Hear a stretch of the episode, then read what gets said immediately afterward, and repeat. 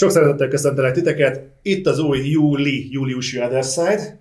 És ahogy ígértem, és nagyon szépen köszönöm, hogy itt vagy, itt van velünk a Videodrom csatornának a hangja. Videodrom. Gábor. Köszönöm meghívást. Ugyan. Beszélgetni fogunk filmekről. Az a mostani Other Side kifejezetten filmekről fog szólni, és megpróbálunk belemenni abba, hogy igazából eh, hogyan, milyen szemléletmód alapján választjuk ki a filmeket, mit szoktunk nézni egy filmben, mi alapján szeretjük a filmeket, meg úgy 2019-ről, úgyhogy hogy mégis mit láttunk, a saját szemléletmódunk alapján. Viszont szerintem ez egy ilyen teljesen új pillanat, hogy itt vagy, és arccal Igen, az magam. első, első pillanat, bár bár leleplezik. külön, igen, igen, de a különböző alkalmakkor már azért lehetett velem találkozni, például a filmklub kapcsán, hogyha valaki nagyon szeretett volna. Igen, de csak az elején vagy ott, utána mindig Igen, eltűnsz. igen. Hát rend, rendszerint mászkálok. Pont amikor beindul az egész buli, akkor így hirtelen Igen. eltűnsz. Igen.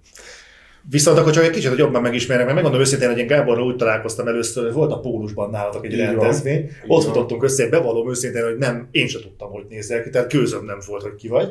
És így, hogy folyamatosan beszélgettünk Messengeren, így, így világosodott meg számomra, hogy azért elég sok mindennel foglalkozol, viszont itt a felvezetésben, amit ti nem láttatok és nem hallottatok, mondtad, hogy nem szeretnél túl mélyen belemenni, de azért pár dolgot mondjál már mert így szerintem ez rettentő érdekes. Hát tulajdonképpen én kezdtem valamikor még videótékázással, folytattam mozival, filmforgalmazással, filmfordítással. Mit jelent a filmforgalmazás itt Magyarországon? Tehát effektív te viszed a filmeket be a moziba?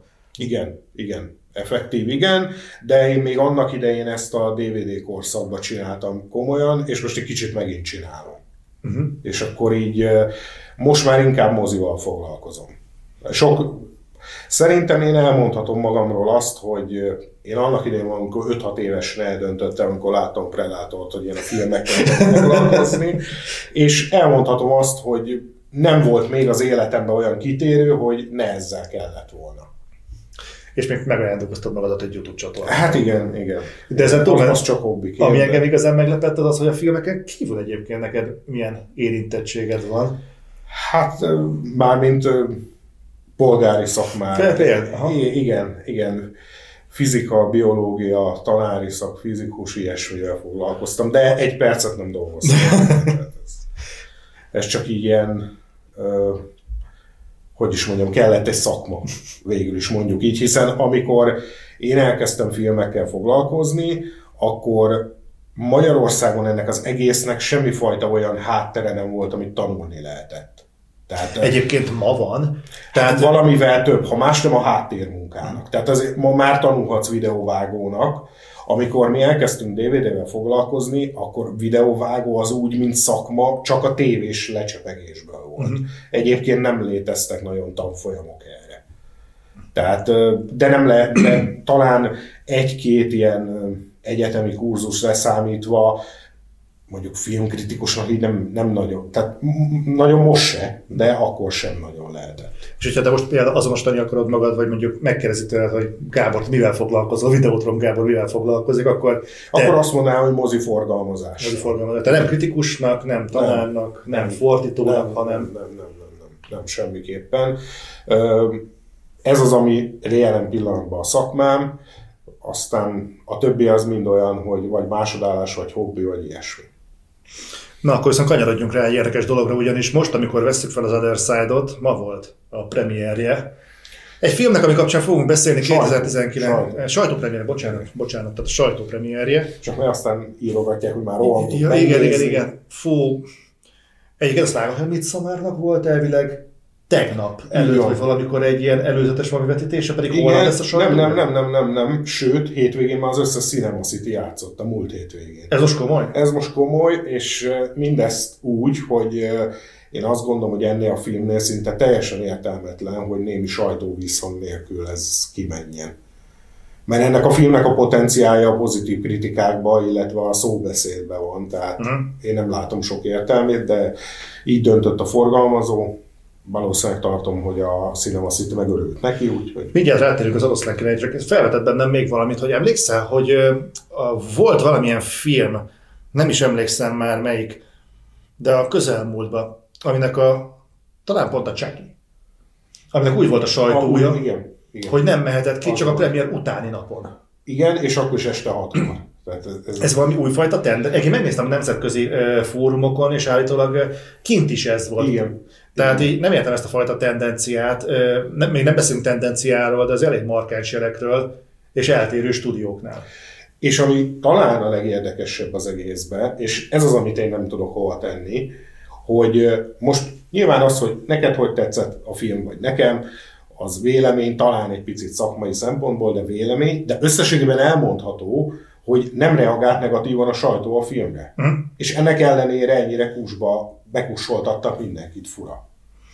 Nem tudom. Én ráadásul úgy, hogy egyébként az előzetes vélemények is azt mondták, hogy jó lesz a Chucky. Tehát nem az Igen. volt, hogy mindenki remegve várja, hogy a sajtó hogyan fog rá reagálni, hanem a, jól tudom, a talán tesztvetítéseken is körülbelül hasonló eredménnyel zárt, mint végül a kritikáknál. Így van, és ami egyébként még érdekes, hogy azt szokták, ugye általában ilyen embargó, legtöbbször ugye Disney filmeknél, a Marvelnél szokott lenni, illetve Star Warsnál szinte mindig talán, és arra hivatkoznak, hogy a spoilerek miatt, de hát könyörgök, hogyha valaki egy kritikát megfogalmaz, abban nem sokszor szokott spoilert rakni, aki meg tele fingja vele a fórumokat, azt meg hol érdekli a forgalmazó embargója. Tehát akkor viszont megkérdezném tőled, hogy végül is oroszlán királya hogy voltál, mert ugye ma volt, amit kezdtem a sajtóvetítése az egésznek, ami megint érdekes, mert hogy holnap lesz egy kála vetítése, és mi, mi ott fogjuk majd látni,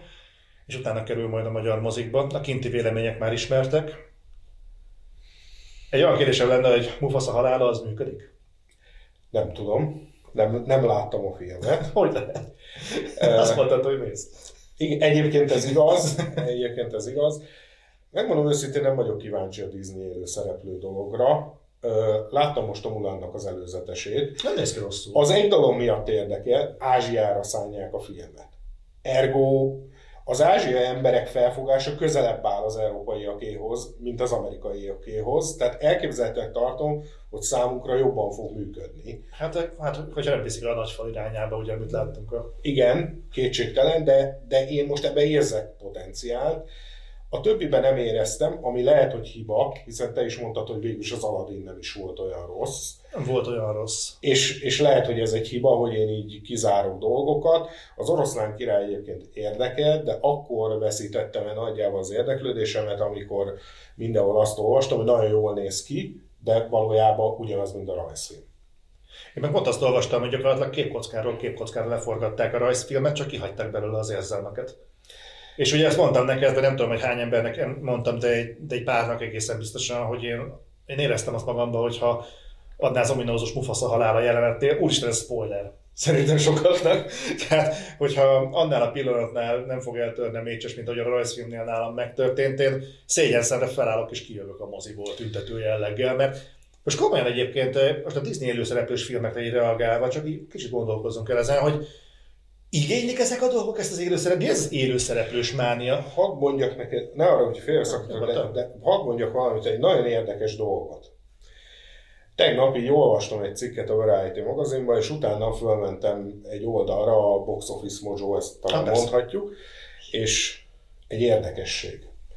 A Disney az elmúlt évek átlagát nézve évente 8-7-8 filmet mutat be moziba. Én többet tippeltem. Nem, nem. Egyébként nagyon meglepő, nem. Ebből általában évente egy, ami nem folytatás, nem franchise, nem újrafeldolgozás, nem valami ilyesmi. Ugyanez 2000-ben úgy nézett ki, hogy 30 filmet mutattak be, amiből 5 volt olyan, aminek bármi előzménye van. Például abban az évben azt hiszem, hogy a, a Toy Story 2. De ilyen filmeket forgalmazott akkor a Disney, hogy a sebezhetetlen. Uh-huh a talán Marsmentő akció volt a címe, uh-huh. emlékezz a titánokra, és még azt hiszem akkor ketyeget nekik a hatodik érzék, és azért volt benne abban az éves összesítésben. Tehát akkor sejvállancok náluk voltak teljesen Igen, részében. tehát ebből sikerült átmennünk oda, hogy ma már csak az újra van. Egyébként maga a gyakorlat ugye nem újdonság. A Disney annak idején még a VHS korszakban csinálta azt, hogy mindig kiadott egy mesét, akár moziba is, a legtöbb országban moziba is, nálunk például csak VHS-en, bemutatták, egy évig piacon van, leszették mindenhonnan, és 7 év múlva jöhetett újra. Hm, tehát ez a reciklálási mánia, ez nem úgy kellett. Igen, na most ezt ugyanezt csinálják, csak most újra forgatják. De mondjuk egyébként ezt régen ugye csinálták, hogy folyamatosan dobálták ki a folytatásokat 101 kiskutyához, emlékszem volt 102 kiskutya, Igen. meg ilyen, ilyen hülyeségek a, az oroszlán királyhoz, vagy három folytatás érkezett ilyen rettenetes, de most ez, hogy mindenből kivétel nélkül meg kell csinálni az élőszereplős változatot, és még arra is ásítik, hogy élőszereplős, ami látványosan nem az, jelesül az oroszlán király, tehát abban semmi nincs, ami élő lenne. Öm, Egyébként szerintem tudod, miről szól ez a dolog? Na. Hogy egyszer fölismerték azt, hogy most jelen pillanatban újra berakni moziba, bármilyen szinten újra színezve, újra dolgozva a régi oroszlán királyt már nem lenne értelme. És szerintem csak erről szól a dolog. Gondolod, hogy nem működne? Szerintem már nem. Tehát most már olyan ingerek érik a mai fiatalokat és gyerekeket, hogy szerintem már nem. Pont erre tartjuk fent a filmklubot, és pont ebben volt egy olyan, hogy betettünk oda olyan filmeket, hogy kísérleti jelleggel nézzük meg, hogy működik-e, ugye. És beküldtük például a hollót, szerintem a nézőink között Igen. ezek a filmek, amikor most szó lesz, nem hiszem, hogy lesz a ismeretlen, bement a holló, beküldtük ugye a Snowpiercer-t, meg most legutóbb beküldtük a, az öldöklés istenét, tehát ezek mind olyan filmek, amik a mai inger gazdag filmeknél bőven radar alatti darabok lennének, Pontosan. de működtek. Igen. Nem tudom, melyiket ez működne a nagyobb audienciánál is. De... Azért vannak érdekes számok, tehát azért, azért például az új Álmodóvár film egészen jó számokat produkál úgy Magyarország szerte, vagy mondjuk a ház, amit Jack épített, azért egészen szép magasságokba jutott. Jó, hát a... a maga frontján. Tehát nyilván, hogy mondjuk, tehát most én nem akarok senkit megbántani, de azért arról megvan a véleményem, hogy jelen pillanatban azt hiszem, hogy az év második sikerfilmje, vagy a harmadik, az a Csalócsajok. 290 ezer nézővel Magyarország. Az nem az a Enhedevő búzadály? Úristen. Az. És jelen pillanatban az a második legnézettebb film Magyarországon. Vagy a harmadik, most nem, nem a napi szintű mozi statisztikákkal nem vagyok tisztában, de egészen megdöbbentő. Hát volt valami statisztika arra, már többször hivatkoztam, de lehet, hogy pont az Aderszer keretein belül nem, hogy azt hiszem valamelyik filmforgalmazó ö, csinált egy kimutatást, hogy mivel lehet Magyarországon eladni filmeket. És, és ott kerekperec benne volt, hogy szinkron, végjáték, és volt Sandra Bullock vagy Jason Statham. Ha ebből a háromból mondjuk mind a három korrelál, akkor egyszerűen nem tud meg kizárt, hogy megbukjon, tehát az, az, az bármi. Viszont egyébként ezekből, hogyha a legtöbb összejön, akkor nem lesz, aki nem... És ez azért érdekes egyébként, mert megmondom, nálad is azért reklamálnak, de mert eredeti nyelv, magyar felirat, és és okay, lehet, de nagyon nincs az a közel, aki így tényleg elmegy. Így van. Egy, egyébként van egy aranyos sztorim, annak idején még meg nem nevezett mozi, mozi vezetője. Kaptuk a forgalmazótól a plakátokat, a George Clooney Solaris. Uh-huh és nézeget így a mozivezető, és így néz, és, és rám néz, az meg legalább egy rohadt puskát retusálhattak volna, így senki nem nézi meg ezt a szart. Tehát igen, és ez már akkor is így volt. Egyébként ezt, ezt ennyire lehet mérni, mondjuk igen. nálatok, hogy, ha, igen. hogy mik azok a filmek, amik tudod, hogy jók és jók a kritikák, de mondjuk nincsen rajta a puska, tehát igen, Érts, értsük igen, ugye a igen, igen. metaforát. És fordítva is működik. Tehát amikor se jó kritika, se semmi, sőt rossz kritikák, és annak ellenére nézik a filmet. Hát ez, talán a halálos iramba sorozat a legjobb példája ennek. De ott meg is történt a billenés egyébként, tehát ott már, mintha kritikusoknál is megjelent volna az, hogy a halálos iramban filmeket, most elkezdték nagyon sokan a helyén kezelni, onnantól hogy nyíltan felvállalható, hogy ez trash. Nincs ezzel baj szerintem, tehát lehet filmeket helyükön kezelni, csak hogyha ezeket a halálos iramba filmeket valami helyre rakjuk, akkor is mondjuk véleményem szerint a másik és a harmadik rész akkor is valahol a legalján, a beton alatt, az alapzat alatt van. Főleg a Tokyo Drift. Igen. Na most például már azt is nagyon nézték Magyarországon. Tehát meglepően sokan nézték, senki nem gondolta volna mondjuk a második rész után, hogy a harmadik ennyire fog menni, és ment egyébként. De ezek egyébként döbbenetesek, hogy Magyarországon eh, milyen filmek tudnak hatalmas ívet leírni. Van arra példa egyébként, hogy nemzetközi bukták Magyarországon hatalmasok nem? Van, és, és talán ez egy ilyen másik vicces sztori, hogy eh, Adam Sandler két országban megy, Magyarországon és Amerikában. És nálam ő egy anomália, amit én tehát jó, oké, nem azt mondom, hogy sosem volt vicces filmje. De azért, amit az elmúlt tíz évben csinál, az, az azért az azért... Így nem tudom, nekem erről az volt meg, amikor kijött az új filmje, nem is tudom mi van, mi volt, de talán Drew Barrymore vagy nem tudom kivel. Igen, volt olyan. Most volt valami viszonylag friss, a Netflixre került ki. Ja, igen, igen, azt nem láttam. Ő, talán az idei év legrosszabb kritikáját szedte össze, majd lehozták, hogy Netflixnek a legnagyobbat futó filmje volt idén.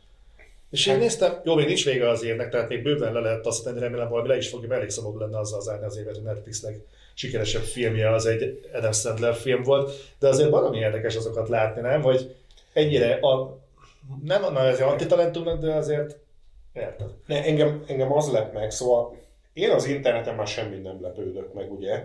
Mert azt hiszem, hogy neked ezt nem kell bemutatnom. Hát azért ma sikerült. De, ja, igen. A, mit beszéltünk azzal? Ö, nem, nem. Nem azzal. De mondjad igazán. Én, szóval, hogy én az interneten nem lepődök meg semmit.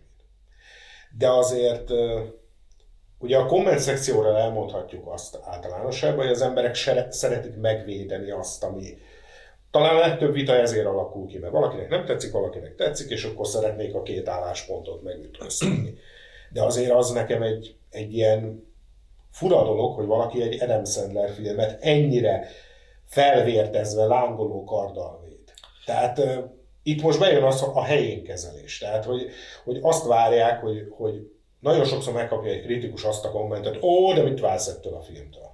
Oké, okay, de akkor te mit vársz tőle? Tehát a te oldaladról is nézzük meg, hogy ha miért baj az, hogyha egy kritikus mondjuk egy filmre 60%-ot ad például, és azt mondja, hogy hát nem volt rossz, egészen bírtam, de hát azért nem ez a szint, ami valami, és a néző pedig azt mondja, hogy mit vársz tőle, amikor ez csak egy olyan film. Oké, de akkor nálad hol van a a standárd, amihez ezt viszonyított, ha ez csak egy olyan film? Igen, volt egy érdekes meglátásom, vagy legalábbis egy, egy, egy észrevételem, hogy ugye a vitakultúra, amit nagyon sokan hiányolnak Magyarország több fórumáról, hát viszont én, a, én az érrendszerről is azért vitatkoznék, tehát amikor felmerülnek azok a vélemények, álláspontok, hogy, és most nem a komment szekciót akarjuk bent, és ez túlmutat egyébként az interneten szerintem, de amikor olyan dolgok jönnek, hogy ne adjál a kritikusnak a véleményére, és most a kritikus az most egy exakt példa, de ez vonatkozhatjuk politikusnak, közéleti szereplő, bárki. Senkinek ne adja véleményére, alkoss saját magadnak véleményt, mert te egy szuverén személyiség vagy. Oké, okay, fair enough. Viszont, ha ő elment a moziba, és megnézte a filmet, és kijön, az ő szava miért lesz különb, mint bárki másé? Tehát, hogyha ő elmondja akár a nővényének, hugának, kutyának, macskájának, apjának, anyjának, hogy mit élt ha ő azzal akarják hogy én nem adok a véleményedre, majd én megnézem magamnak, igazából leszarom mi a véleményed. Én szeretem, hogyha az emberek adnak a... Tehát mindig megadják az esélyt. De nekem egy ilyen küldetéstudatom, mondjuk így, de hát nyilván ez, ez azért egy merész kijelentés, hogy én nagyon szeretnék néhány olyan filmet eljuttatni az emberekhez, ami abszolút kimarad a látókörből. Mm. És most ez, ez akár attól lehet független, hogy jó vagy nem jó. Ott volt például az Us. Igen. Ugye az neked nem tetszett. Én, én, olyan, én olyan, én a mai napig nem tudom. De egy biztos, érdekes. Mm. Beszélgetni, vitatkozni lehet róla, gondolkodni is lehet. És szerintem az tök jó, hogyha megpróbálunk ilyen filmeket átadni az embereknek, és azt mondjuk, hogy nézd meg, mert, mert érdemes. Hát az már egy másik kérdés, hogy mennyire jó, hogyha egy kritikus véleményt mond mondjuk a Transformers 6-ról, és tudna, tudja még cizellálni az elmúlt öt rész után, mert oké, okay, van egyfajta lejtmenet.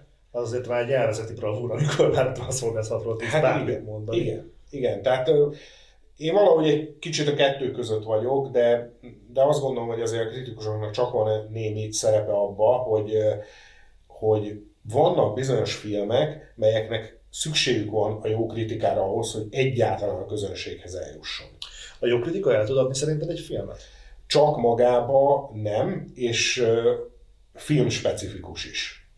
Tehát szerintem nem volt olyan magyar médium, vegyük YouTube és logok meg minden, aki azt írta volna, hogy a Csaló Csajok egy jó film.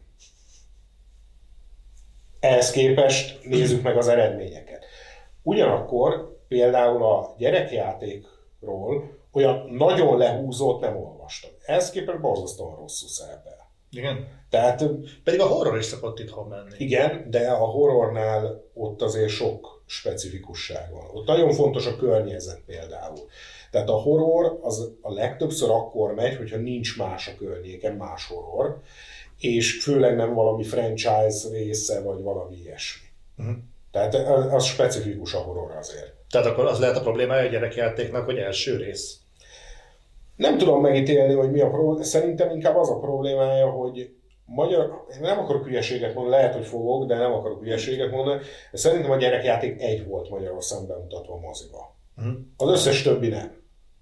Nem is hogy az első egyébként belettem. Ez nem ilyen filmforgalmazós, pultaló kiadós valami volt, mert Szerintem az annak idején ment egyszer moziba, de hát ez még az a korszak volt, amikor ugye talán 84-ben láttuk a cápát, tehát, tehát ez eh, így nehéz megítélni, mert ez talán ilyen 89-90 környéke, de akkor már azért könnyebben jöttek be a filmek, Eh, de szerintem a többi nem volt. Tehát nálunk azért a Chucky és gyerekjáték dolognak nincs akkor a kultúrája, mint azt nagyon sokan gondolják.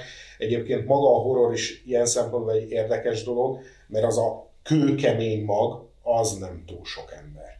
nem, mert a hardcore réteg az nagyon kevés egyébként mindenhol. Igen, igen. Ez egyébként tényleg így van. Én is észrevettem, hogy, hogy mindig, amikor ö, egy régi üzleti szabályzat a moziforgalmazásban, filmforgalmazásban mondjuk inkább így, hogy soha ne azt próbáld meg eladni, ami neked tetszik. Uh-huh. Mert az csak a te véleményed. És az egyáltalán nem bizt- biztos, hogy az másra is igaz, és egyébként ez már csak én tenném hozzá, hogy az, hogy egy film jó vagy nem jó, az teljesen érdektelen abban, hogy el tud adni, vagy nem. Az, az elég szomorú, de egyébként... Szomorú, de, de, igaz. de most legyünk őszinték. Tehát én nem értek abszolút a számítógépes játékokhoz, de te, te értesz hozzá, és mondjuk ez számítógépes játékoknál nem igaz? Mikor az eladások nagy része, ha jól tudom, ott is az első pár napban Persze. csapódik le, akkor az, hogy tulajdonképpen egy játék milyen, az akkor derül ki, amikor már elég sokan kifizették a letöltőkód, vagy akárminek az árát. Nem akarok hülyeséget mondani. Nem, nem, nem, meglepően jól látod a dolgot. Hát a film az ugyanez, tehát egy, egy sztár, egy jó plakát, egy jó előzetes. Most, most például ott volt múlt héten ez a, a Übergáz, jól mondom, hogy a cím. Igen, a David Batistának meg ez a... És egyébként meglepően nem, nem rossz a film. Igen. Meglepően nem rossz a film. Jó, hát nyilván nem Shakespeare vagy Shakespeare magasság. Nem, nem, nem, csak az lepett meg, aki, aki még dicsérte is, ott is éreztem valami maró gúnyt a sorok között. egy ilyen jó pofa. Tehát a mai kornak megfelelő body movie, és ehhez képest csináltak hozzá egy olyan előzetes, amiben konkrétan talán kettő poén van. Egyébként most összetette ezt a David Batista jelenséget, te érted? Most azon kívül, hogy az űrgének a legnagyobb megmozdulása az volt, hogy ő láthatatlan, ami azóta is egyébként mémeket. De az nagyon, nagyon tetszik, ugye a Galaxis őrzőjében hárman vannak fönt egy képen a, a Gamora, a Chris Pratt, igen. Star-Lord, igen, meg a David Batista, és akkor aláírják, hogy a filmtörténet legjobb duója. És, és ez így megvan, csak így nézem, erre egyébként föl lehet építeni egy karriert, szerintem. Hát Mert azért Dwayne Johnson kicsit más más, más de, de ő neki azért szerencséje is volt.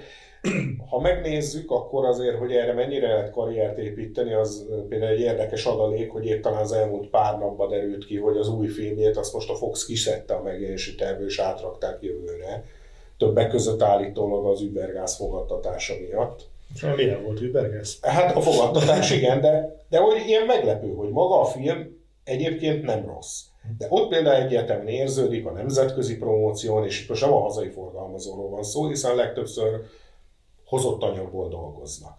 De látható, hogy ott nem akartak foglalkozni a promócióval. Ezt a filmet ezt valamikor az elején elsüllyesztették, szerintem. Ö, Majd meglátjuk, hogy mi lesz ebből a fasziból, mert hát azért Supercell a 2-3.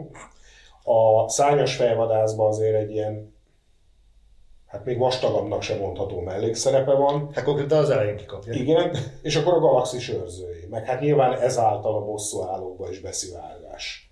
De hát azért az nem egy olyan szerep. Tehát azért a legjobb tudomásom szerint a Drex a képregényében is egy ilyen gyilkológép típus, tehát Figyelj, hajlandó vagy ö, sétálni velem egy, egy aknamezen? Hát próbáljuk meg, aztán Figyelj, meglátjuk. figyelj, feminizmus a filmekben. Azért jutott ez eszembe. Olyanokon a mezőn, igen. Jó, azért akartam ezt felvetni, mert pont David Bautista kapcsán ugye fölmerült az, hogy ha bukik a übergáz, uh-huh. akkor arra reagál a stúdió. Uh-huh. Hozzáteszem egészségesen. Tehát akkor elkezdik eltologatni, és akkor valahogy úgy csatkoznak, hogy legközelebb azért szebben szóljon a dolog. Viszont érdekes módon ez a fajta mentalitás, ez nem érvényesül akkor, hogyha mondjuk egy olyan projekt bukik, mint mondjuk az Ocean's Eleven-nek a remake Ö... Amiről most nem vagyok benne biztos, hogy konkrétan bukás volt. De tudnánk rá jó pár példát mondani. Szerintem itt arról van szó, hogy, és ezzel kicsit a reményeimet is kifejezem egyúttal, hogy nem reagált még időbe a szakma. Tehát ugye ne kergessünk álmokat. Vannak emberek, Bertolucci, Desika, akiknek ez az egész szakma annak ideje arról szólt, hogy filmeket csinálnak. Ma Hollywoodban nem erről szól, tömegtermelés van, és pénzt akarnak látni. Ez senki ne gondolja azt, hogy Vin Diesel azért csinál halálos iramban kilencet, mert az az élete, és az a vágya. Egy önkifejezési forma. Így van. Tehát ezt ne gondolja senki. Ez nem azt jelenti, hogy biztos, hogy rossz lesz a film, csak azt, hogy azért itt mások a motivációk, mint mondjuk az 50-es években Olaszországban, az aranykorszakban. És ergo Hollywood csak a pénzről szól. Na most ez a jelenség, amit most elmondtál, ez én egyetértek, és nagyon jól látom a dolgot, de Például Tessa Thompson mondta azt a legújabb Men in Black kapcsán, hogy hát ő úgy gondolja, hogy ez a film utat nyithat annak, hogy akár női, tiszta női szereplős Men in Black film készüljön. Woman in Black? Hát... Women in Black. Egyébként ezt a filmbe is előveszik. De olyan, igen. Nem láttam. De én azt gondolom, hogy ennek a filmnek a fogadtatása, ez, ez eldönti ezt a kérdést előbb-utóbb, hogy nem lesz ilyen. Na most egyébként nagyon érdekes dolog, hogy Aknamező kettes afroamerikai. Uff, megyünk, ez, ez nagyon jó kis podcast lesz. Ugye, nagyon érdekes, hogy szerintem nagyon jó pofa afroamerikaiaknak szóló filmek készültek. Ott van a Bíbor szín például, amit egyébként nagyon sokan utálnak, mert nagyon csöpögős, nagyon ilyen zsebkendővel való film, de én olvastam a regényt is, és engem valamiért megfogott, ráadásul Whoopi Goldberg egyszer játszik. Nem azt mondom, hogy jól, de komoly szerepben jól, akkor így fogalmaznék.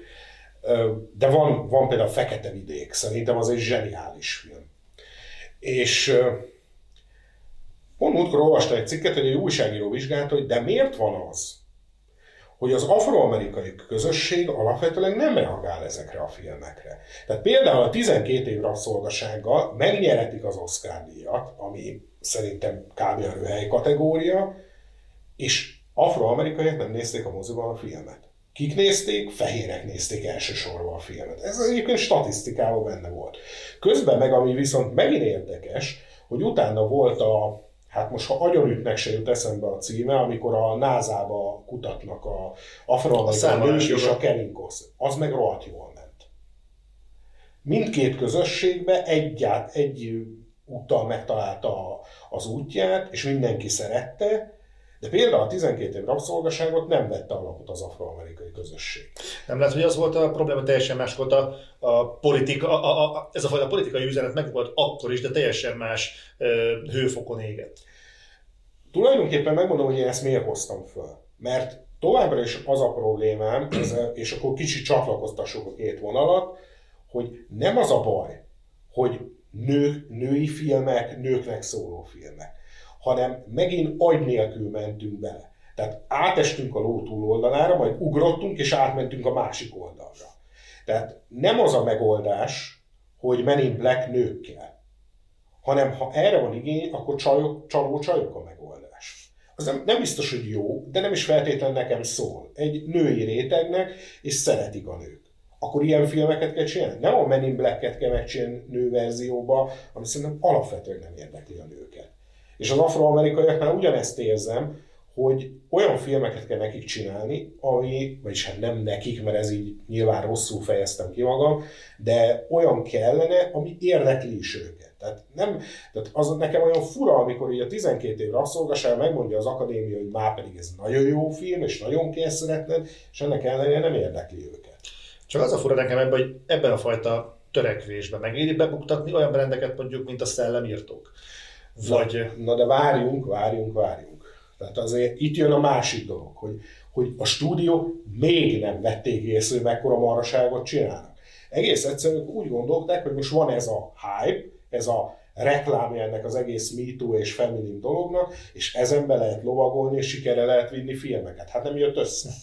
Tehát, mert szerintem nem ez kellett volna. Tehát nem, nem az a megoldás erre, hogy női szellemírtók filmet csinálunk. Ugye hát számomra lehet, hogy hülyeséget fogok mondani, a Leslie Jones volt talán a neve a hölgynek a aki a szellemírtóban volt, Talán a komikus, a, azt hiszem. A fekete sor, igen. Igen, és ő mondta azt, hogy hát, hogy borzasztó, hogy az emberek csak azért nem szeretik az új szellemírtókat, mert ők vannak benne. Nem azért, azért, mert szar. Tehát, hogy, hogy ez a, tehát ezt nem értik meg sokan, hogy az új Men in black nem az a probléma, hogy Tessa Thompson benne van, hanem az, hogy semmi extrát nem tudott adni, mert szerintem, ugye erről beszéltünk is, hogy a Men in Black első részének vannak értékei, szórakoztató, látványos volt a maga idejébe, de azért a másik, harmadik rész ott is már egy újrázás volt. Én ebben azért látok egy kis taktikázást is, tehát, mert ha azt mondod, hogy, hogy a, egy szexista magatartásra fogod a filmnek a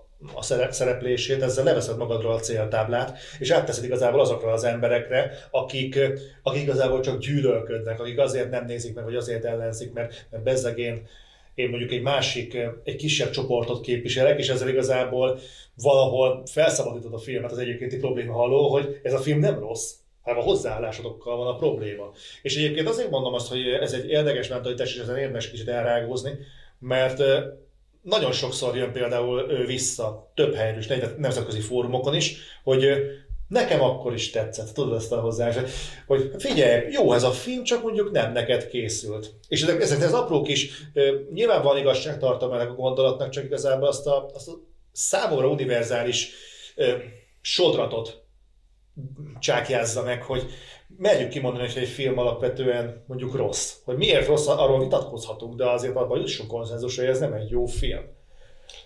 Igen, és akkor azért, azért itt jön még egy fontos dolog, hogy a nem, nem egy jó film, nek is vannak fokozatai embereknél.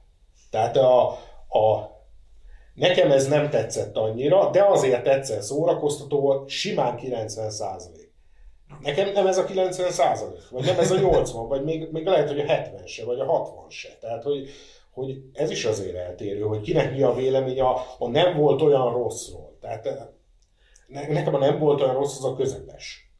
Lehet, hogy hasonló van most a Hollywood új Eldorádójával, a zenés filmekkel? Hát... Azért belegondoltál már, hogy igazából ez a egyik leg, legegyszerűbb filmes műfaj?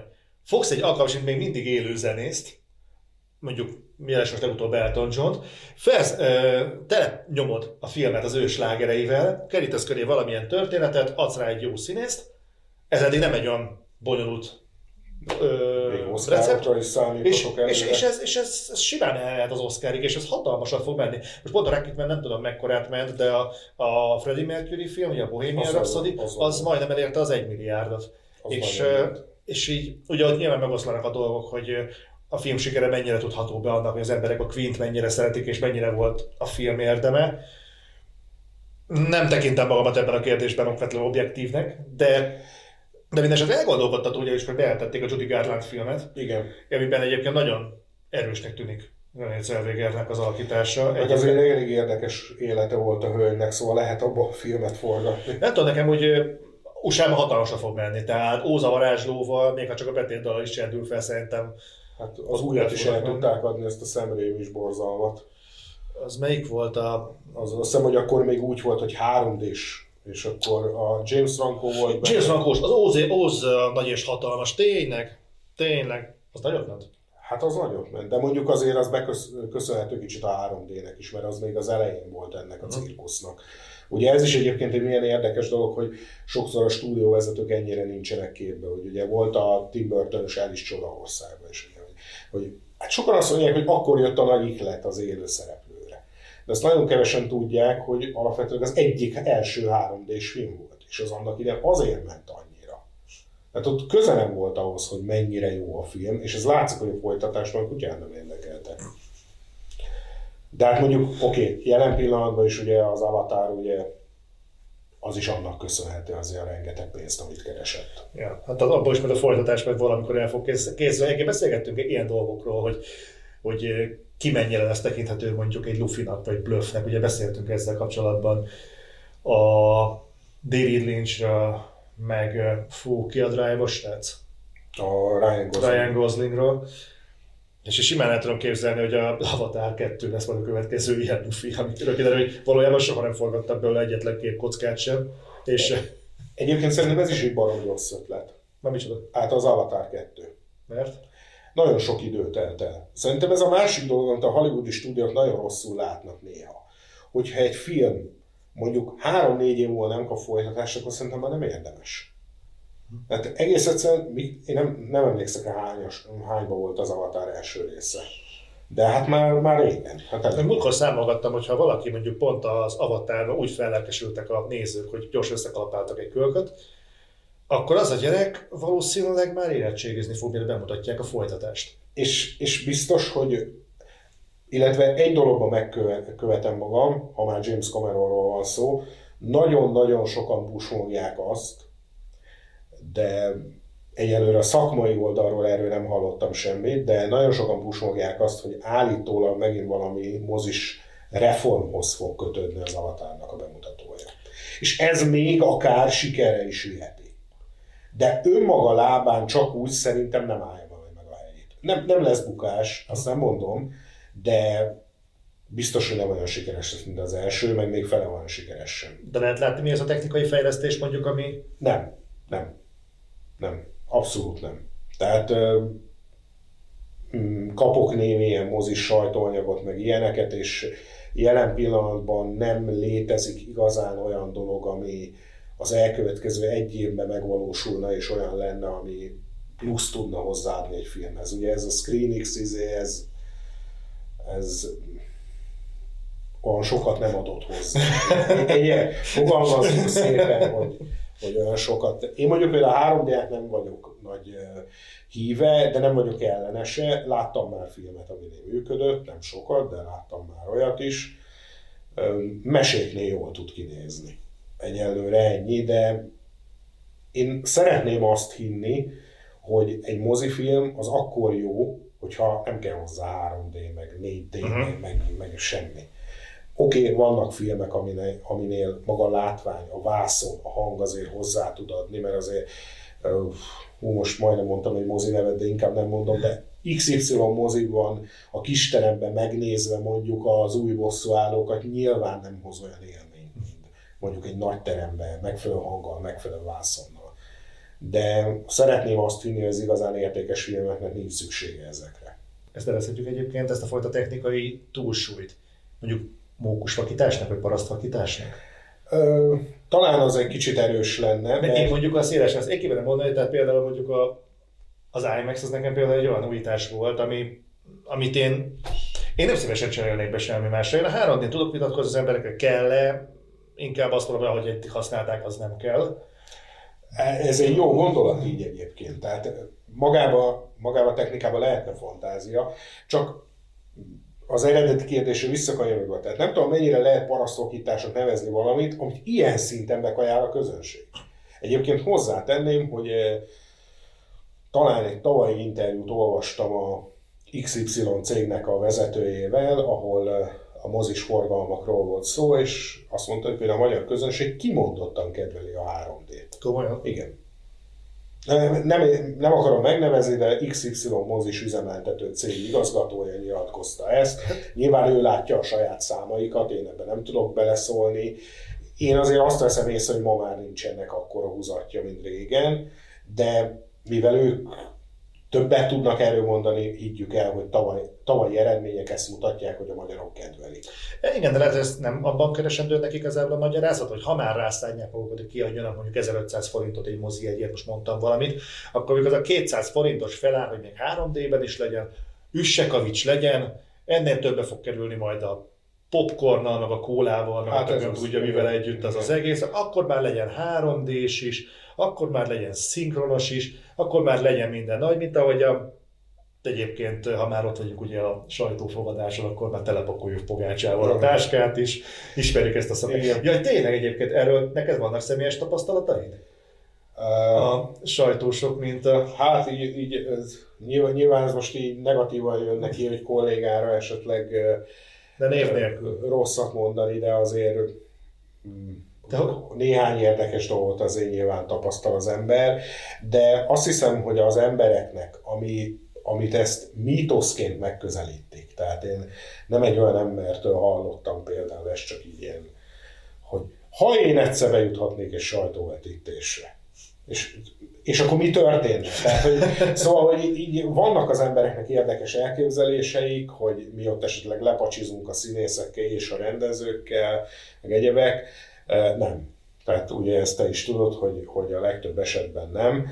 Eh, Semmi extra nincs egy ilyenben, de az embereknek én úgy vettem észre legalábbis néhány embernek, hogy van erről egyfajta misztikuma, hogy mi, tört, mit történnek ott, semmi. Nem lehet, hogy ebben az van igazából, csak magamból kiindulva. Ugye egy jó ideje ugye tartja magát az az állítás, hogy nem az a lényeg, hogy ki látta, hanem ki látta először. És ki láthatná előbb, ugye, mint a sajtó, látszólag. Hát jó, csak most erre, erre mondanám azt, hogy, hogy bár már csinálnak olyan filmet egyet, amit annyira szeretnék előbb látni, mint bárki más. de- De a helyzet előnyben vagy, mert még azt is látod, ami egyébként rajta kívül senkit nem érdekel. Tehát lehetőséged van megnézni az összes létező. Hát, de, de talán idén nem is volt ilyen. Akkor viszont térjünk is rá az idei filmekre, mert ugye azokat azért nézegettük, és hogy látod 2019-et? Én elmondom a magam részéről, hogy így számolgattam, nem kellett sokáig, Tehát nem. és, és uh, én igazából két olyan filmmel találkoztam, a, ami hát így nagyon ordítva, de azért úgy megugrotta a lécet. És legyünk őszinték, hogy én, én magam részéről ezt a lécet évről évre lejjebb rakom. És uh, amikor tudod, én egyébként tudom is datálni a dolgot, én konkrétan az utolsó Jedi óta így ezt, ezt a lécet, ezt nem tudom stabilan egy ponton tartani. Tehát legalább az egész életemben ugye nagyon meghatározó pont volt a csillagok háború, nem akarok belemenni egy ilyen utolsó Jedi végtelen loopba, amiben állandóan... Arra csinálnék külön. De tényleg ez egy érdekes dolog, de tényleg ezt csináljuk. Egyszer. Akár. Lehetne. És nekem onnantól volt az, hogy valami úgy eltört bennem, amiben egyébként nagyon sokan beleállnak, hogy jaj, mi van, hát síratod a gyerekkorodat, tönkretették a kis játékodat, és nem, nem erről van szó, hanem tudod, amikor felnősz egy emlékkel, és tudod, hogy ha ezen a néven kiadnak valamit, kisebb-nagyobb kilengéssel, de megkapod azt, amit vártál. Megkapod a magad kis fénykartárvaját, a magad kis hűtőmágnes bölcsességeit időről időre, és mindig valami kis plusszal úgy hazamész. Ha lehet, kicsit több Jar Jar kapsz, meg kicsit több síró Anakin, de mondjuk úgy, úgy, úgy rendben van. És uh, akkor ott valami nekem úgy megszűnt, annál a pontnál. És uh, nem csodálkoznék, hogy nagyon sok embernek itt tönkre volna ennek kapcsán a tájolója hasonló módon. És szerintem ennek is betudhatom, hogy én idén a, az Alitán és a Rocketmanen kívül nem tudok olyan filmet mondani, nem kifejezetten tetszett volna. Ö, én mindig ilyenkor bajban vagyok. Mert általában hozzászokom ahhoz, hogy az első fél év az ramatja nagyon. Ö, azért lássuk be inkább a második fél évre, az Oscar szezonra koncentrálják az olyan filmeket, amit mondjuk így értékesebbek. A tavalyi évet, hogyha nincs a ház, amit Jack épített, akkor ott nekem nagyon komoly problémáim lettek volna. Tehát, hogy a tavalyi évvel valamit kezdjek, hogy jó, meg jó filmek, meg ilyenek. De tavaly előtt viszont meg egészen erős év volt. Tehát az volt a Dunkirk év, és, és az egészen erős volt, de abban mindenképpen egyet kell értenem veled, hogy ebbe a fél évbe egyelőre én két filmre mondanám azt, hogy Magyarországon mozi premiért kapott, hogy, hogy kimondottan tetszett, az egyik a Rocketman, a másik nekem a John Wick 3. Tényleg a John Wick 3. De mondjuk azt hozzátenném azért, hogy ha sok jó film lenne, akkor nem biztos, hogy a John Wick 3-at mondanám. Mhm. Mert voltak pillanatai a filmnek, ami, ami nekem így, ah, az, az, amikor összeszrakja a pisztolt és elkezdi hallgatni, az amiatt a referencia miatt én már, nekem már ott kész volt a film, de összességében azért éreztem, hogy most először elkezd fáradni az egész. Tehát mm. nagyon jó dolgok vannak benne, a kutyák marha jól működtek, meg a Hellberry, de, de, de azért fárad már ez az egész. Tehát azért érezhető, hogy ezt nem lehet még majd a hatodik, hetedik, nyolcadikig is ugyanígy csinálni. Az Alitával én el voltam egyébként, mondjuk az a baj, hogy olyan, amivel el voltam, abból sok volt azért. Tehát, és akkor most csak azért, mert valamikor szóba került egy, egy, egy talán valami nyilvános beszélgetés kapcsán már ez a kérdés, és ott milyen megkaptam, hogy a bosszúállók, a bosszúállók. Nincs egyébként bajom a bosszúállókkal, de akkor most engedje meg mindenki, hogy ezt én kezeljem a helyén, és én nem tenném bele a kiemelkedő filmek közé. Nem, hát Számomra. Hát az, az Endgame azt szerintem így, így, így nem. Én, én egy nagyon büszkén vállaltam azt, amit egyébként tartunk is, tenni például, a, majd beszéljük a Pókemberről, vagy mert ezt te megnézted, és neked Igen. tetszett is. Igen. Igen. Tehát én például már nem adtam esély, nekem így, így, így elég volt. Én be, az Endgame-mel így büszkén letettem azt, hogy elég volt, nekem több harisnyás ember nem kell, ettől függetlenül nyilván pótoltam egy-két elmaradást, tehát én például ezt a, ezt a Shazamot végül megnéztem. Igen. Vicces gyerekek meg. ez, ez tipikusan annak a korosztálynak. Tudod, mit szerettem nagyon? Imádom. Tehát én például a Marvel rajongókkal imádok beszélgetni filmekről. Tehát én mindig rájövök, hogy olyan dimenziók választanak el minket, hogy az valami döbbenetes. Amikor felvázoltam, hogy kitaláltam, miről fog szólni a film. A srác megkapja a szupererőt, hülyéskedik, szembe jön vele a gonosz, földhöz kúrja, vagy elgondolkodik a gyerek, rájön, hogy a nagyobb erő nagyobb felelősséggel jár, csak hogy legyen egy külső referencia, visszavág és legyőzi a gonoszt. És jól sejtem, hogy erről szól? Az volt a válasz, hogy nem.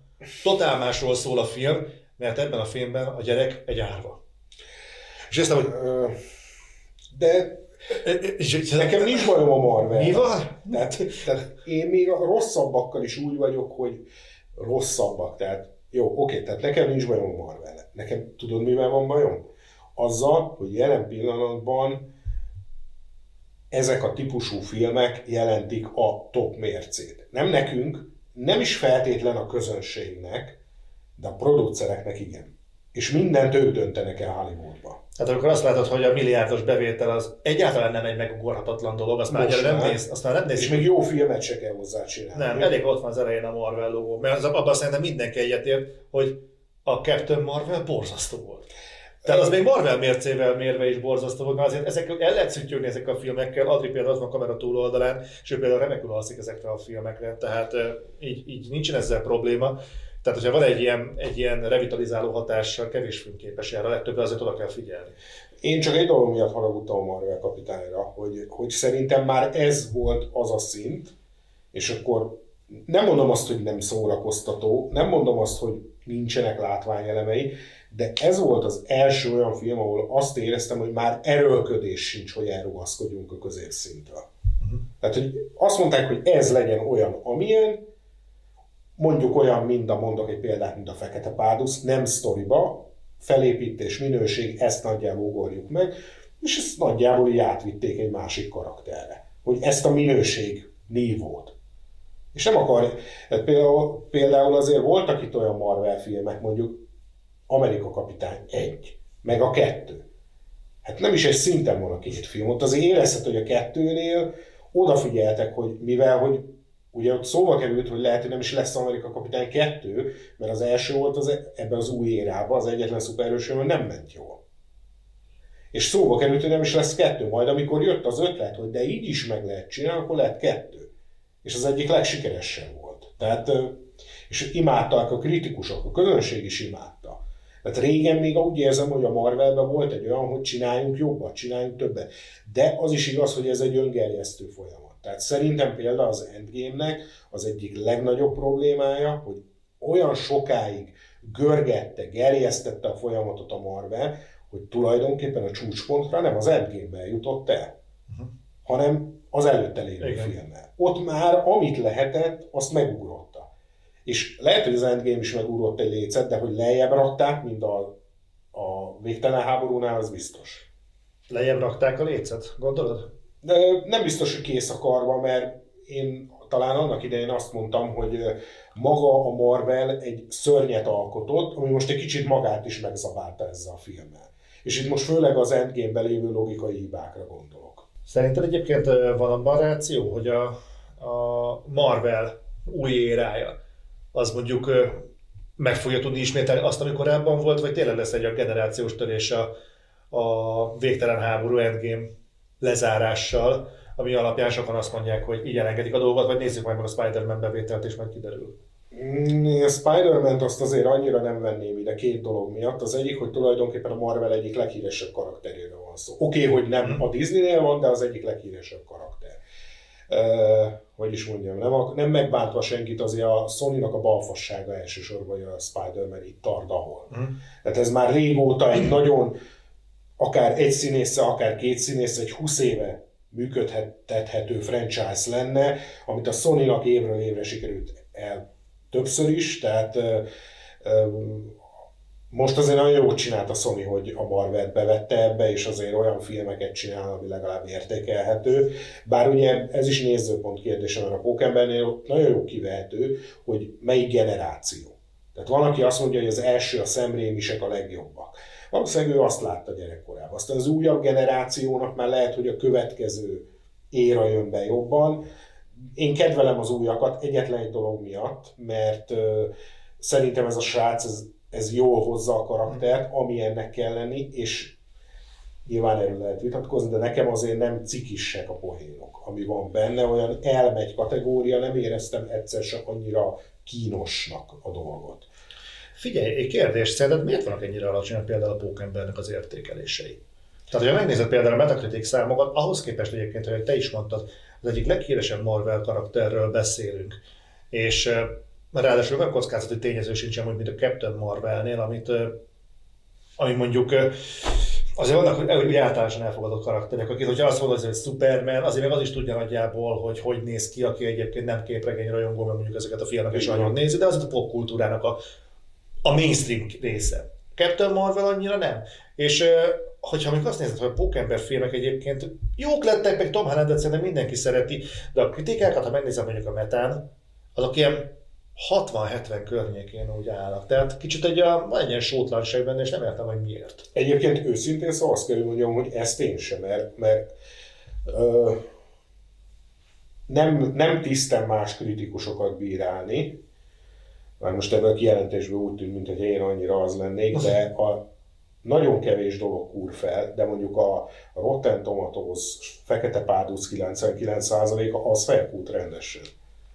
Tehát szóval nem az a baj, hogy tetszik nekik, nem azok, meg is tudják indokolni a legtöbben, de 99 százalék. Tehát, hogy, hogy akkor mondja azt, hogy 70, vagy 75, vagy mondja 80, de hogy 99, hogy, hogy így a tavalyi év egyik legjobban értékelt filmje volt az oldalon. Tehát azért attól nagyon messze vagyunk, és akkor lehet, hogy ehhez kapcsolódik a pókember, hogy, hogy azt esetleg reálisabban próbálják értékelni. Nem tudom. Tehát valami, valami biztos van gond, az biztos, hogy a Marvel kapitány és a, és a Fekete Párduc értékelése szerintem a legtöbb nem Magyarországról beszélek elsősorban, de főleg az államokban, ott, ott azért a, a értékelés messze följebb volt, mint kellett volna. És mind a kettő, most nyilván a fórumozók kicsit dörzsölik a tenyerüket, de most uh, muszáj vagyok valamennyire nekik is igazat adni, hogy ha az okokat keressük, akkor valószínű, hogy a két karakterben kell. Ami miatt a legtöbb kritikus igen vajszívűen bánt ezekkel a filmekkel.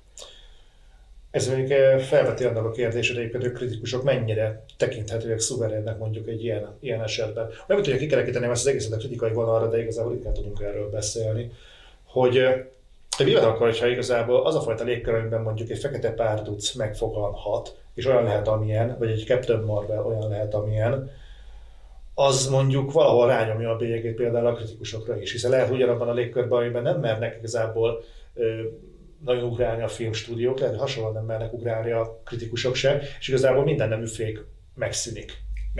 Kicsit, kicsit megfordítanám a dolgot, de értem, mire gondolsz, csak az a baj, hogy lehet, hogy bizonyos dolgokat azért mi is innen máshogy látunk. Múltkor láttam egy interjút a Gal Gadottal, aki azt mondta, amikor oda ment egy kislány hozzá autogramot kérni Wonder Woman jelmezbe, hogy hát már ezért megérte. Tehát azért, azért lássuk be, hogy egy olyan országban egy fekete párduc filmnek más lehet akár a kritikai megítélése is, és a viszonyulás a filmhez, ami ilyen múltal rendelkezik, ennyire eltérő múltal rendelkezik, főleg az afroamerikaiak helyzetét illetően. Hát erre mondtam azt talán a beszélgetés előtt, hogy, hogy, vagy korábban, hogy azért személyenként is változhat sok dolog miatt egy film megítélése. Simán el tudom képzelni, hogy bizony egy amerikai máshogy látja egy afroamerikai hős szerepét, és annak a társadalomra gyakorolt hatását, mint mi innen. De viszont az meg más kérdés, hogy nem tudom, hogy ez a film minőségén mennyit tud változtatni, mert, mert például a Fekete Párduc nem mondanám, hogy rossz film. Egyáltalán nem azt mondanám, hogy rossz film, csak azt mondanám rá, hogy nem reális a 99%-os értékelése. Ha 29 lenne, arra is azt mondanám, hogy nem reális. Tehát nem csak a túlértékeléssel van bajom, az alulértékeléssel is, mert, de szerintem ez itt ilyen kiugróan nagy. Uh-huh.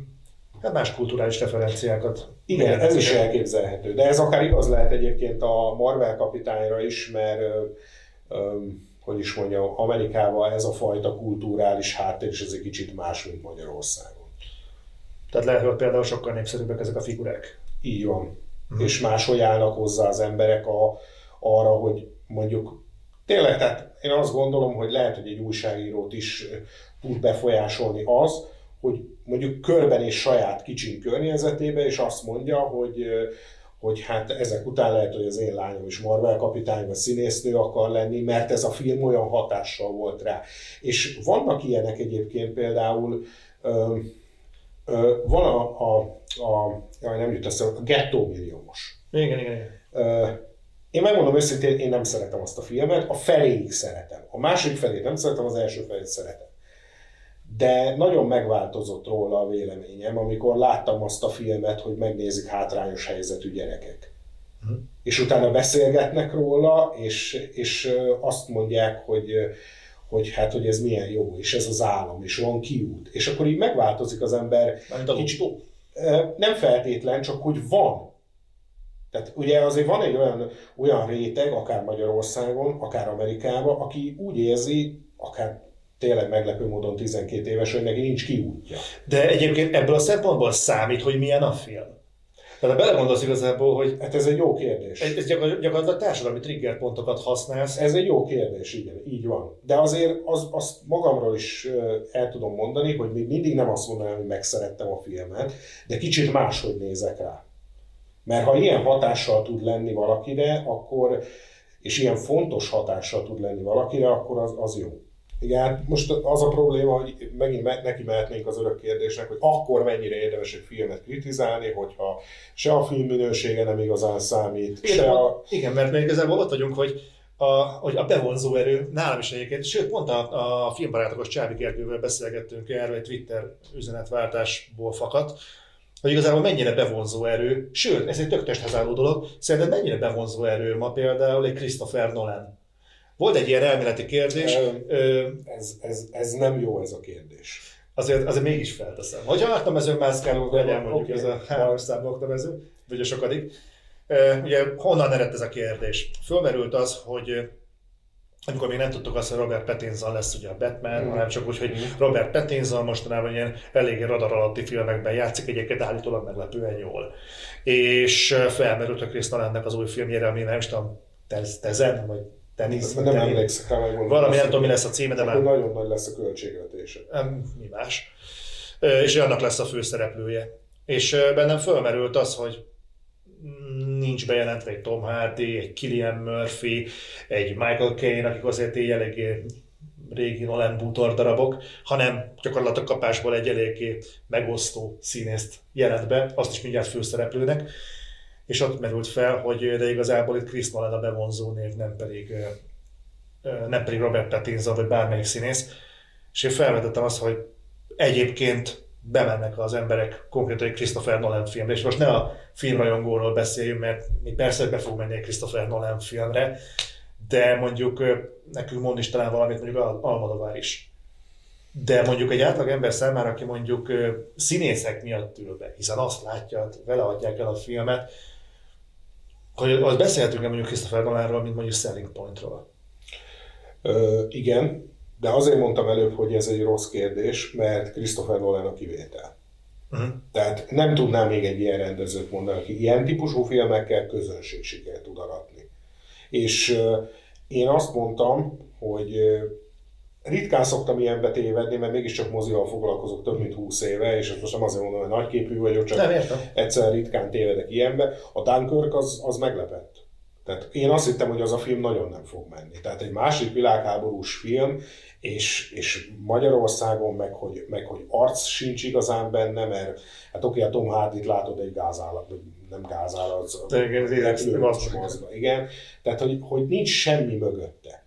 Tehát az az első ilyen, és még a plakátja is egy katona áll rajta, tehát hát, hogy én, én, én azt mondtam, hogy kizártnak tartom, hogy ez működik, és nézték. Tehát valószínűleg ő a fekete lyuk, akinek még valamit sikerült, hogy is mondjam, pénzé is váltani a tehetségét, nem csak, hogy jó filmeket csinál, nem nézik is az emberek, de annak idején a, a Megboldogult Cinema magazinban írt egy újságíró, hogy mi a különbség Terry Gilliam és David Fincher között, mert mind a kettő egy, egyedi látásmód, vizualitás, meg egyebe, és akkor azt mondta, hogy, hogy Terry Gilliamet mindig elkerülte az anyagi siker. Uh-huh. És ez, ez egy fontos dolog egyébként. Tehát azért, hogyha belegondolunk, Lynch se hiába ment egész Franciaországig, hogy valaki végre adjon már pénzt neki filmet csinálni. Igen, igen, nem, nem, nem, Lynch. Lynch. Lynch. Annak ugye ő azért is költözött oda, mert már Amerikában senki nem adott pénzt a bukásaira. És, és valahol ez, ez sajnos Terry is igaz, hogy azért az ő filmje is, persze most azért tegyük hozzá, hogy a Hulu meg a Netflix egy teljesen új közeget teremtett ennek. Tehát azért ez, ez de ez sem fog sokáig tartani. Tehát azért, azért itt a Netflix is olyan pénzeket mozgat meg, hogy nem kell feltétlen egy... Én nem értem, hogy honnan. Tehát honnan az Úristenből van a Netflixnek ennyi pénze? A, egy, egy dolgot hadd mondjak neked. Volt ez a Sandra Bullockosú vak, vakvezet világtalan film. Igen, a Bird Box Igen. Vakvezet világtalan. 40 millió néző, és gondold e ha mozi egyet vesznek. 10 dollár egy mozijegy. A nem. olcsó mozijegy. De, de vannak azért premier mozi. Tehát azért én, amikor voltam Amerikában, már akkor úgy volt, hogy a premier film, a premier napon ilyen 20 dollár volt a jegy. Tehát vegyük azt, hogy 10 dollárért vesz mindenki jegyet. 400 millió dollár bevétel. Csak azt ő nyilván máshogy keresi meg, más az üzleti modell, de hogy az a poén, hogy ez a fajta embertömeg egyébként működőképes vásárlóréteg, csak nagyon sokan egyébként nem mennek el moziba. Meg nem 20 dollárért, mert azért Igen. ott mondjuk ne kellene problémázni azon, hogy ugye volt most egy, azt hiszem egy éve jött ki egy statisztika, hogy fellendülőben van Amerikában a torrent, ami már azt hitték, hogy kihalt. Tehát amit, hogy visszajöttek volna a dinoszauruszok. Hát ez is és, egy a Netflixnek. És, és, és igazából ahhoz tett, ott mutatták, hogy nem a Netflix-től datálva, hanem mikor a Disney bejelentette a Disney Plus-t. Aha. előtte pár hónappal. És pár elemző azt mondta, hogy eljutott, eljutott addig a kritikus határértékig a, a VOD szolgáltatások száma, Így hogy van. nem hajlandóak ez egy negyedikre előfizetni. Ez teljes, és, és ez már egy folyamat. Tehát ez már most ott tartunk, hogy többen mondják le, mint ahány új előfizető van. Szerintem ez előbb-utóbb eljut oda, hogy ez a 3-4 streaming szolgáltató, vagy lehet, hogy jövőre már 4-5 lesz inkább, ez előbb-utóbb le fog redukálódni. Egyébként ez csak saját vélemény, ez nagy mértékben a Netflixen köszönhető. Tehát e, ezt ők álltak bele a, a ló, és, és most végig húzódik rajtuk. Tehát ők csaptak az asztalra, hogy majd mi megmutatjuk, hogy ez a jövő, és most akkor azt mondta a többi filmstúdió, hogy majd mi megmutatjuk, hogy mi a jövő. Uh-huh. És szerintem így azért a Netflix egy rohadt nagy hátrányba kerül, hogy ha jól tudom, akkor 2022-ig kb. minden tartalmukat elveszítik, ami nem a sajátjuk. Igen? Igen. Tehát az többi stúdió bekeményített, elszedik tőlük a tartalmakat. Ugye addig vicces volt a net, pont tegnap, tegnap előtti cikk volt, hogy kiveszik a jó barátokat. Uh-huh. Ami az egyik legnézettebb tartalma volt a mai napig a Netflixnek. Mert azt sok ember van úgy, hogy mit bekap egy hamburgert, meg nem tudom, hogy az amerikaiak esznek, nemzeti kajájuk a pizza, és, és akkor közben megnéz egy jó barátok epizódot. Sok ember, sok ember csinálta ezt. Ez egyik legnépszerűbb tartalmuk volt, és most eltűnik. Mert a Warner kiszedte. És, ugye a, a Disney plus és, a, és ugye a Disney most már a fox együtt építi a saját streaming szolgáltatót, tehát innentől kezdve azért érdekes dolog. Persze itt a Netflix ugye mondogatja, hogy ja, és hát ugye a Netflixnek a zászlós hajói, a Stranger Things, az ugye nagyon, a House of Cards volt régen, Igen. és akkor most ugye a Marvel sorozatok. Azt is minden szedték tőlük. Tehát most azért nagyon próbálják a filmstúdiók megszivatni a Netflixet, de az a baj, hogy nem tudom azért sajnálni, mert ők kezdték.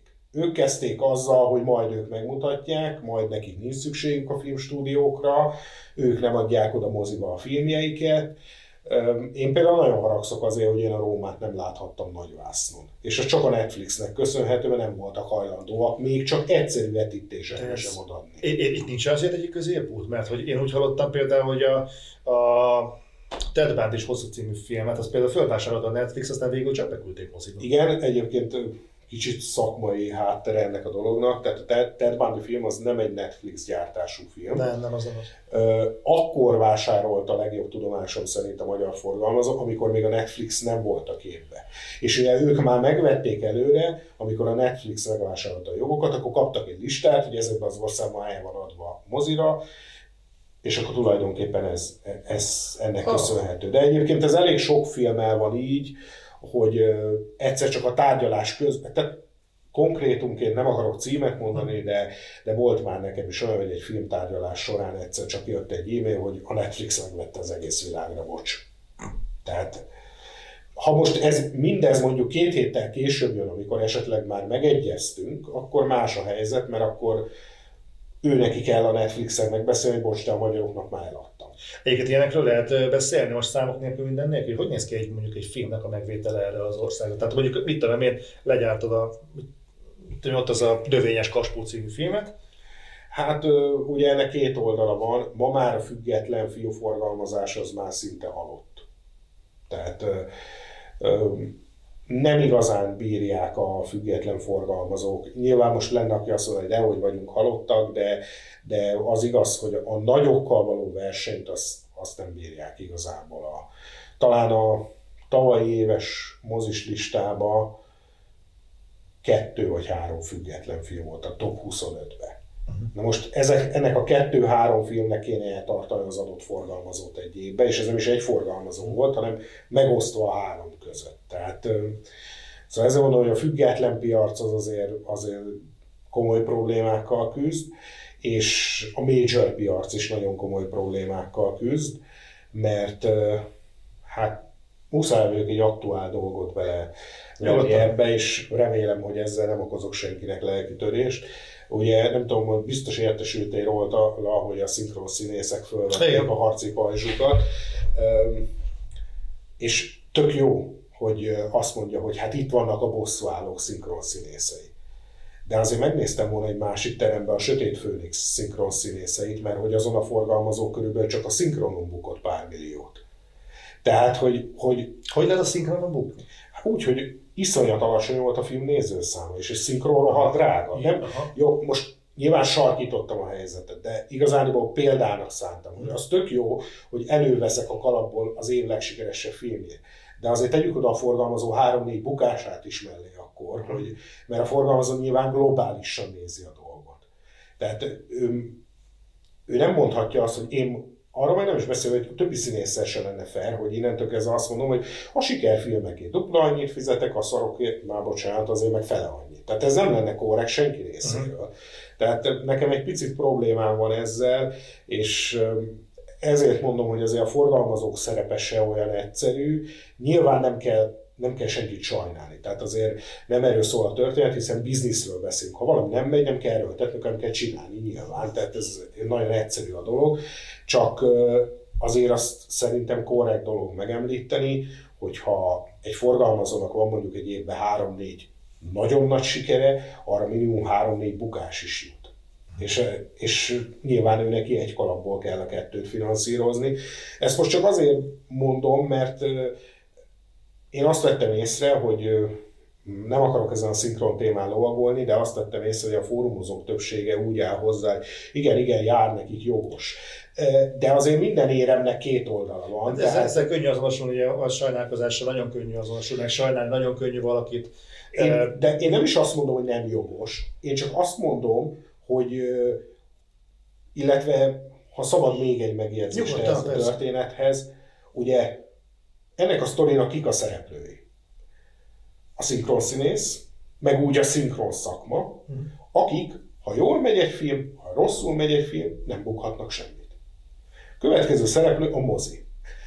Náluk nem ilyen egyszerű a helyzet, de alapvetően pénzt ők sem bukhatnak. Hiszen maximum nem jön be annyi ember, tehát kisebb a nyereségük, de mivel nekik konkrétan befektetni nem kell, ezért ő sem bukhat rajta, hogyha rosszul megy egy film. Csak a forgalmazó bukhat rajta.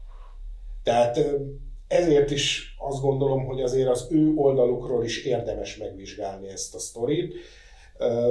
Aztán az is biztos, hogy hogy érdekes dolgok hangzottak el, és pont ezért azt mondom, hogy elképzelhetőnek tartom, hogy maguk a színészek, akik ezért az egész dologért kiállnak, és odaállnak mellé, ők sem ők sincsenek minden aspektusával tisztában ennek az egész folyamatnak, mert eléggé a forgalmazókra lett kihegyezve, és nem biztos, hogy feltétlen náluk kéne kapirgálni, de jobban meg nem szeretnék belemenni, mert akkor majd én leszek előrántva, de, de nem biztos, hogy ez tehát vannak azért még ennek a sztorinak szereplői, és ott is lehet, hogy érdemes ennek apírgálni, hogy hol veszik el a pénzt. De valami hogy erről beszélünk egyébként, mert nyilván megint csak nem tudnak nagyon sokan, pedig, pedig ez egy eléggé aktuális téma.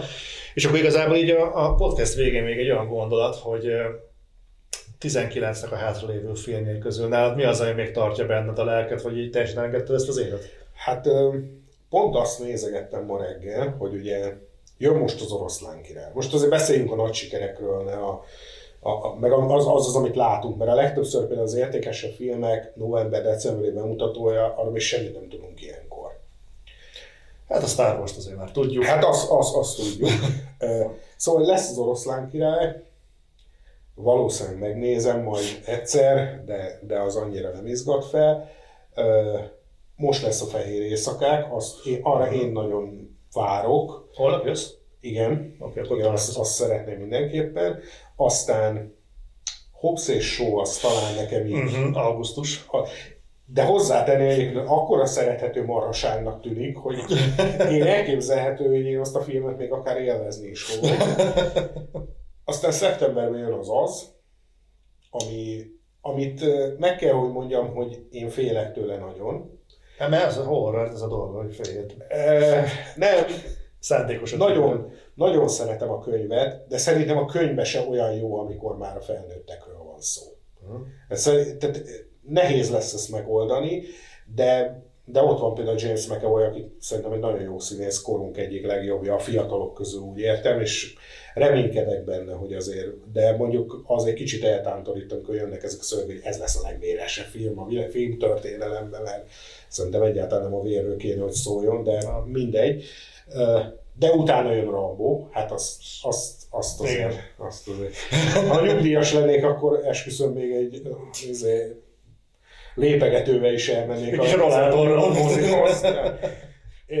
Illetve, hát nem tudom, mi, dögöljek meg a Terminátort, meg akarom nézni. Holnaptól nagyon félek. Én is, de meg akarom nézni. Pont, pont tegnap beszélgettünk róla otthon, hogy azért így a Linda Hamilton közel a sírhoz, hogy ezzel a napszöveggel, meg, a, meg az, az atomtöltette, hogy fölrobbantja a Terminátort, szerintem rohadt be, de ezt mindenki, mindenki utálja az előzetes. Tehát én azt olvastam, hogy még szanaszét is volt diszlájkolva a forgalmazó YouTube csatornáján. Én nem tudom, Szerintem az előzetes semmit nem mutat nagyjából. Tehát, James Cameronban még bízom. Erről tudnék mondani, nem mondhatok róla semmit, de tudnék mondani, maradjunk hogy nem sok köze van a filmhez. De igen, de rá van írva, igazad van, ki van írva a neve, igen. Miért de... kell elrontanod az örömet? Most már nem várom a Terminátort. De én, én várom. Most beszélok én, én várom. Mindig megvolt az oka, hogy az adott Terminátor filmet miért szerettem, vagy miért nem szerettem Nekem még mindig az első a kedvencem, a legtöbben a másodikat szeretik, én az elsőt szeretem. Én is Team 2 vagyok. Én, én, én annak idején azt hiszem, hogy hat éves voltam, amikor láttam azt a filmet, és engem a sokkol teljesen akkor így. Tehát így VHS-en láttam, németül, magyar hanggal elmondás. Jaj, azok jó Sok, voltak. sokkoló volt, sokkoló volt nagyon. Legalább autentikus volt a Igen, sarcodek. igen. Szóval én várom, én várom a Terminátort, bízok benne, nem hiszem, hogy jó lesz, de, de felkelti az érdeklődésemet. És akkor azt hiszem, hogy nagyjából ennyi ez az év. A Tarantino film még esetleg. A Tarantino film az úgy, az most így kimaradt a szórásból. Meg kell, hogy mondjam, hogy Tarantinot azért valahol nagyon sajnálom, abban a tekintetben, hogy ő azért sikerfilmet nem nagyon csinált még. Most tudom, most majd valaki oda fogja kommentelni, de ez a film ennyit hozott meg annyit.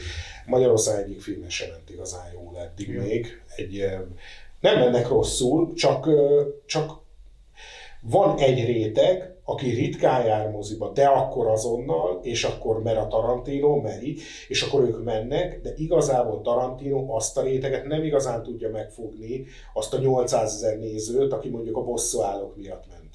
Az- Azt nem tudja megfogni Tarantino. Tehát ez egy nagyon, nagyon más közönség. Nyilván vannak átfedések, sőt, lehet, hogy nagy része átfedés, de a két nézőszám között biztos vagyok benne, hogy lesz egy 650 ezer különbség. Most azt tippelik egyébként, legalábbis páran azt tippeljük, így nyilván hozzá nem értők, de lelkes, lelkes amatőrök, hogy valószínűleg ez lesz a legsikeresebb Tarantino film, egész egyszerűen azért, mert olyan gárda állt össze, hogy ezeknek külön-külön is beülnek És jókor mutatják be. Tehát jókor mutatják be, Amerikában épp lecseng az oroszlán király, jókor mutatják be, tulajdonképpen még nálunk is egész jó időpontot kapott, jók a kritikák, jókat mondanak róla, és hát Brad Pitt meg Leonardo DiCaprio még nem játszott együtt közös filmben, és mégiscsak azt mondanám, hogy azért a két legnagyobb sztárról van szó. Szóval lehet, hogy a rockfilmre majd többen mennek be Kirgizisztánba, de azért mégiscsak azt mondom, hogy jelen pillanatban a Hollywood két legnagyobb sztárjáról van szó. Akik még mindig tudnak a karrierjükben olyat is mutatni, aminek értelme van. Tehát azért én mindig is tiszteltem nagyon a Brad Pittbe, hogyha vállal is mainstreamet, akkor tudja, hogy utána van olyat, amit három ember néz meg moziban. És ezt mindig is tiszteltem. Mint az a, fú, amit Angelina Jolie-val, amit forgattak azt a filmet, ami senkit nem érdekel. A, tudom, a tenger, valami Hát tengeres. a tenger, vagy tengerparton? Vala, valami ilyesmi. Vala. Egyébként az egy jó film. Nem volt az egy rossz film. Az egy egyébként. jó film, csak utána nem csak, hogy elváltak. Tehát. Így szerintem az egyfajta párterápia lenyomat volt az a film. Ha valakit érdekel egy ilyen téma, akkor jó, de egyébként azért két óra unalom, de, de ha érdeklődsz a téma iránt, akkor viszont tényleg jó. Mielőtt nagyon elfordulnak viszont a művészfilmes vonalra, most ennyi lett volna, ennyi lett volna az Other Side. Remélem, hogy tetszett nektek, ez volt az első tisztán mozifilmes tematikájú Other Side-unk. Ha tetszett, akkor ezt a kommentekbe kérlek, hogy mondjátok el. És ö, neked nagyon-nagyon szépen köszönöm, hogy, hogy megköszöntél a hogy és főleg egy ilyen coming out hogy arca, hanga, Na, minden. na, na. az majd legközelebb. Úgyhogy köszönjük, hogy itt voltatok, legközelebb találkozunk. Sziasztok! Köszi, hello.